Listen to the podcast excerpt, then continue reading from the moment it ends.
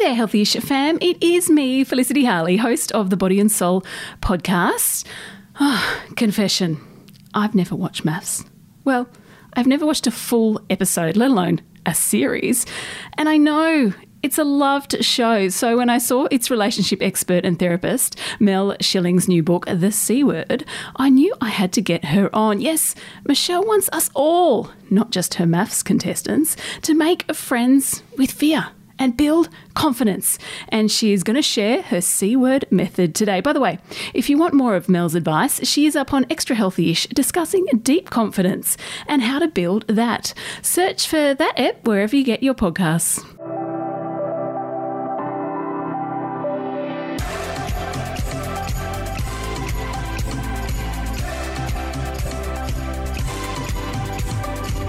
Mel, welcome to Healthy-ish, and lovely to have you in the studio in Body and Soul H Q. Well, thank you. As you know, I am a fan and listener, so it's very, very exciting oh, to be here. Well, thank you. I'm sure you've got many fans on the other end of listening. But I, listeners, I had to confess to Mel that I actually am not a MAFS person. Actually, if you're listening to this podcast, you might know that that is the case. But which kind of makes me like you more. Thank you. But I loved your book, so I had to get you on. So congratulations uh, on your new book. Thank you. Now, tell me, the C Word method. Mm. What is it? It's not what it sounds. uh, it's not what it sounds. It's all about confidence, but it's it's about a whole range of C words, actually, that I find when we work together with them, create a better life, and particularly for women, a much better life, more fulfilled, more successful life. So it's courage, it's confidence, and it's competence, because that's what we're all working towards. So for me, this is about breaking down how women can actually get past the way we're socialised, the way the world tells us we're supposed to be, the way the world tells us we should talk about ourselves, how what we think we should deserve, and throws a lot of that out and starts again. So it's about mastering fear first and then moving into courage and confidence.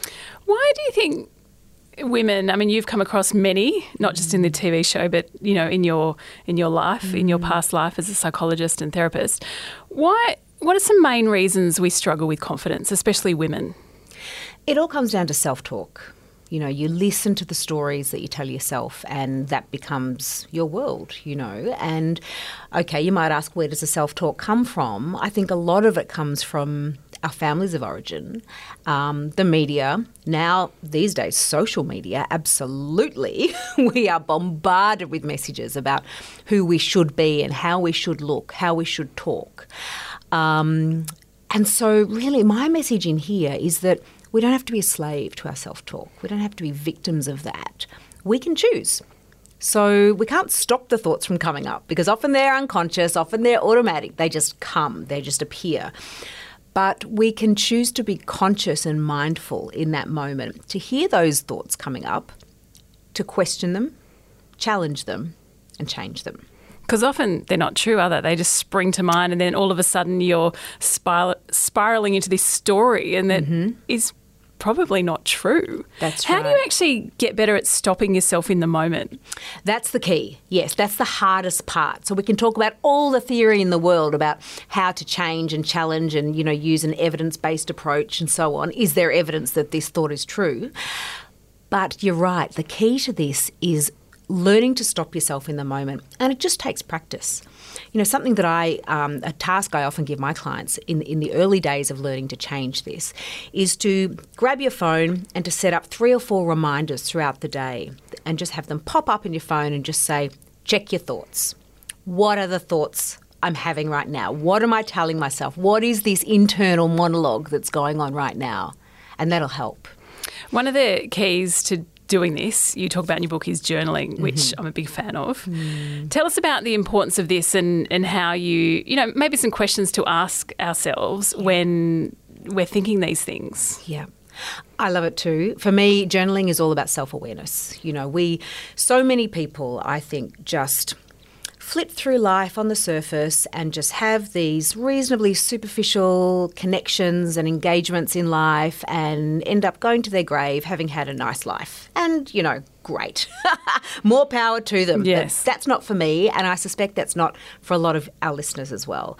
If you want to actually have a an extraordinary life and have extraordinary rich, connections. Yes, rich the life. Richness. Juicy. The, that's right, yes. The colour in yes. your tapestry.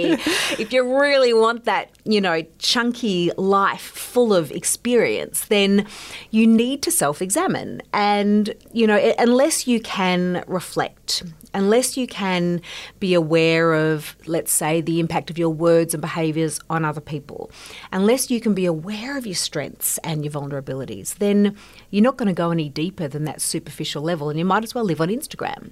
So for me, journaling helps you have a look at yourself, understand those aspects of yourself that you want to fall even deeper in love with, and understand the aspects of yourself that might be not serving you so that you can change them up. Do you journal every day, or what's your... No, not every no? day. For, yes. for me, it, it's quite a random thing, and I find there are seasons yeah. in my life where I, I take to journaling and where it becomes more important than others. Now, I have to ask you a question about M A F S, mm-hmm. one for M A F S fans. Uh-huh. What has appearing on the show taught you about life, perhaps confidence, mm-hmm. relationships, mm-hmm. everything in between? Yeah. Probably the big lesson about relationships is what bloody hard work they are. Uh, thank you yes. for making us all heard uh-huh, right this moment. uh-huh. It's hard. And, you know, so often I'll be there with a couple, you know, digging deep in, into what's going on in their relationship, and I come away going, wow, that that's happening in my relationship too. I need to take my own advice here. And, you know, I think it just raises that awareness that you don't just get into the relationship and then go, okay, done that. Tick that box, I can relax now. It is a constantly evolving situation that, you know, needs work and conscious focus on the daily. I think that's perhaps one of the reasons why it's so popular, right? Because as viewers of all different ages, we can sit yeah. there. I have watched an episode here and there, so I, I do talk with some authority and think, oh, wow, is that...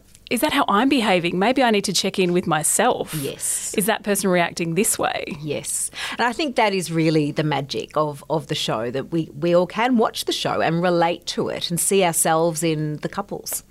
Now, just quickly, one confidence tip that you, when you're feeling a bit, I know you're feeling the fear, mm-hmm. how do you embrace your confidence? Mm. I love a power pose. Oh, the pa- Amy, oh, Amy Cuddy, Cuddy that's Amy it, Cuddy. Yes. But I, I've actually supercharged it, and oh yeah, I've how do you do that? Say, well, this, this is what I call the um, the, the power pose by Mel Schilling approach. Okay. And it's, hit us with it. Yeah, I, I need to actually get it patented. I'm not going to give you all of it okay. because your listeners can come to my free workshop on this, which I'm running on the thirty-first of August. Okay. So I'll outlay the Great. whole thing. But essentially it is stacking confidence techniques. So not just taking one. So, yep, the power pose is absolutely the basis of it because I love myself a Wonder Woman, and I have been seen doing this side stage and, and offset as well. I awesome. do it. I love practice it. this stuff. I was busted in London a couple of weeks ago doing it. A friend took a photo of me and showed me. I didn't even realise I was doing it. um, but it's taking that and adding layers of additional confidence boosting things as well. So it's essentially tapping into your sensory memories of times when you've been confident and stacking that up. Mel, thank you for coming on Healthy-ish. My pleasure. Mel's new book is called The C Word, and it is out now. If you do want more from Mel, she's up on Extra Healthy-ish talking about building a deep confidence. If you want more from us, body and soul dot com dot a u, or join the conversation via Body and Soul on Instagram, Facebook or TikTok. Thank you for listening to this ep with Mel. And if you have a moment, we'd be so grateful if you could rate, review and subscribe to this podcast, and you can comment on this episode. And yes, you can have a go at me for not watching M A F S. That is allowed. And until tomorrow, stay healthy-ish.